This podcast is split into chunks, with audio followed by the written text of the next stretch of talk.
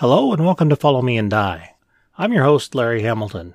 Today we're going to start off with some call ins. First, Colin Green, aka Spike Pitt, with his thoughts on using Anchor.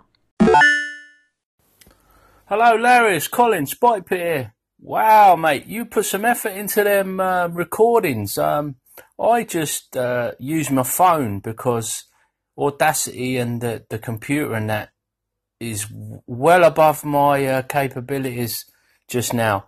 Uh, I was pointed in the direction of using the um, the website app, uh, well, website program, whatever. But um, I just fall back to the app every time. I, I just when I get the call-ins, I just look at what call-ins I got, make a little plan in my head, and then um, throw them into the episode maybe a little commentary between each one and whatnot. Listen back to it, and if I'm happy, it's good to go. Um, yeah, no muss, no fuss, but probably not the best quality in the world. But uh, there you go. Anyways, keep up the good work, mate. Catch you later. Thanks, Colin. I agree. There's some trouble with Anchor between the website and the app, and for the less technically inclined, the challenge is greater. Shane Ward from Gilligan's Island of ADD podcast calls in to give his two cents. He's also blogging on the Three Toadstools blog. Hey Larry, I'm with you. The the between the Android and the desktop app, they need to get their crap together. Uh, it's wildly confusing. I reposted uh, they might be gazebos post of all the anchor rights that we found so far, um, talking about OSR games on my blog as well. And that's kind of where I've been going to listen when I'm on my desktop because there's no other search function. But anyway, I think you've got the audio part of it handled. It sounds really good, and uh, you know what you're talking about. And this is from a guy that kind of does it a little bit for his living. So, uh, cheers, keep up the good work. Thanks, Shane. I appreciate that. Having somebody that's a professional in the recording industry liking how I've done it, that's high praise in my book. Thanks a lot. I've enjoyed your podcast.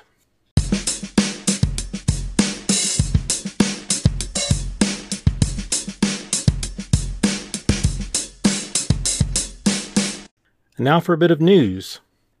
Today, WotC had two announcements. First, a new setting that'll be coming out in November from Magic the Gathering is the Ravnica setting, and it will be a Guildmasters' Guide to Ravnica. There's been a lot of back and forth about what that means.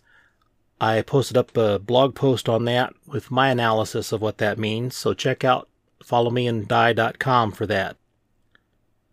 The second announcement was that on the DM's Guild, Eberron now has a 5e source book, The Wayfinder's Guide to Eberron, and Ruty Rutenberg is the second name credited as designer. So yay, Ruty, that's really cool.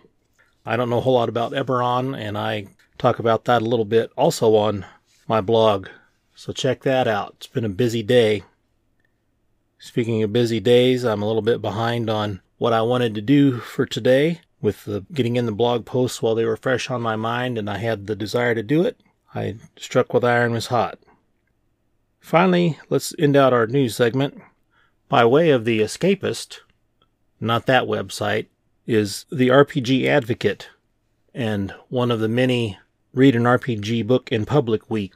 There's three a year, and so this week is RPG or read an RPG book in public week and you're encouraged to take any RPG book from any system and read it in public. RPG Advocate's done a great job of helping fight the good fight to deal with people that don't understand role-playing games, especially D&D. He's had a lot less of that to worry about and is more about just being a general advocate and supporting people trying to get in the game and using the game for helping people with their problems. That's it for the news.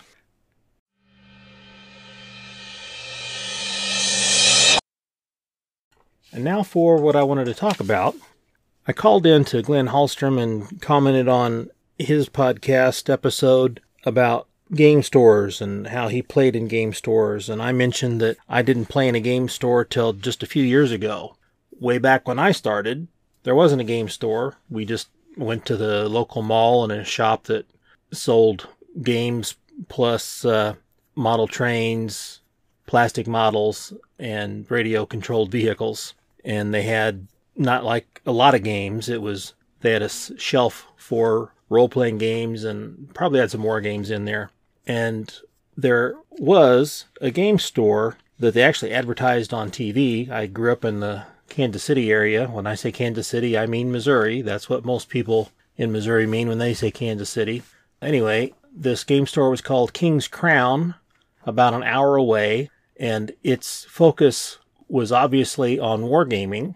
When I got started playing D&D, I'm like 12, 13, sometime after I had my driver's license, I was able to borrow the van and my brother and I went up there and it was obviously a wargaming centric store as they had the big 4x8 tables with the different terrain on it and they did sell some things we probably spent an hour or two there talking to the guys that were there and they were telling us about their battles and so forth. They had one really cool idea, magic battle standards.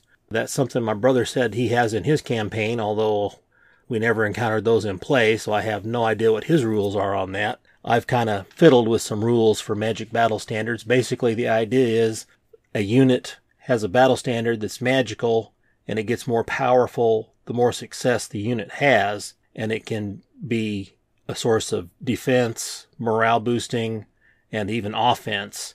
And they can even become intelligent at a certain point. So I thought that was a pretty cool idea.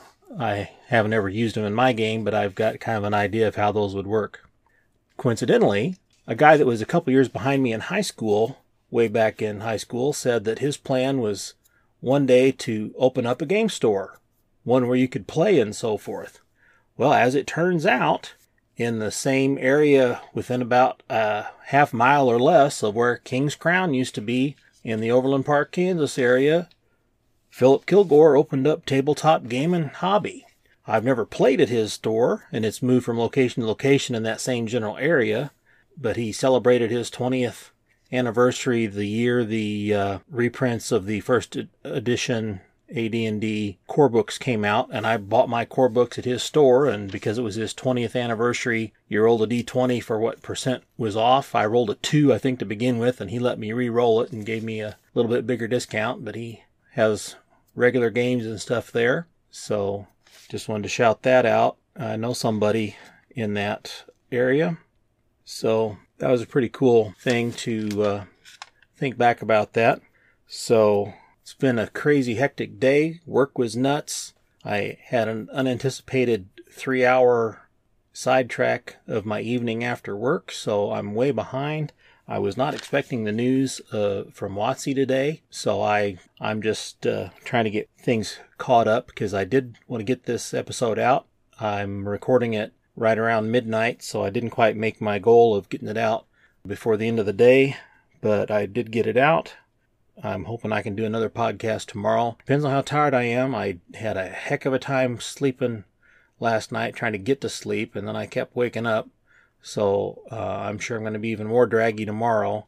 And I just remembered I've got an appointment to help a client migrate our product to a new server tomorrow morning, first thing. So, yay, tomorrow's going to be fun. Anyway, I hope your day is going a little less crazy than mine. Hope you're having a great summer. Not too hot, not too cold, not too wet, and game on.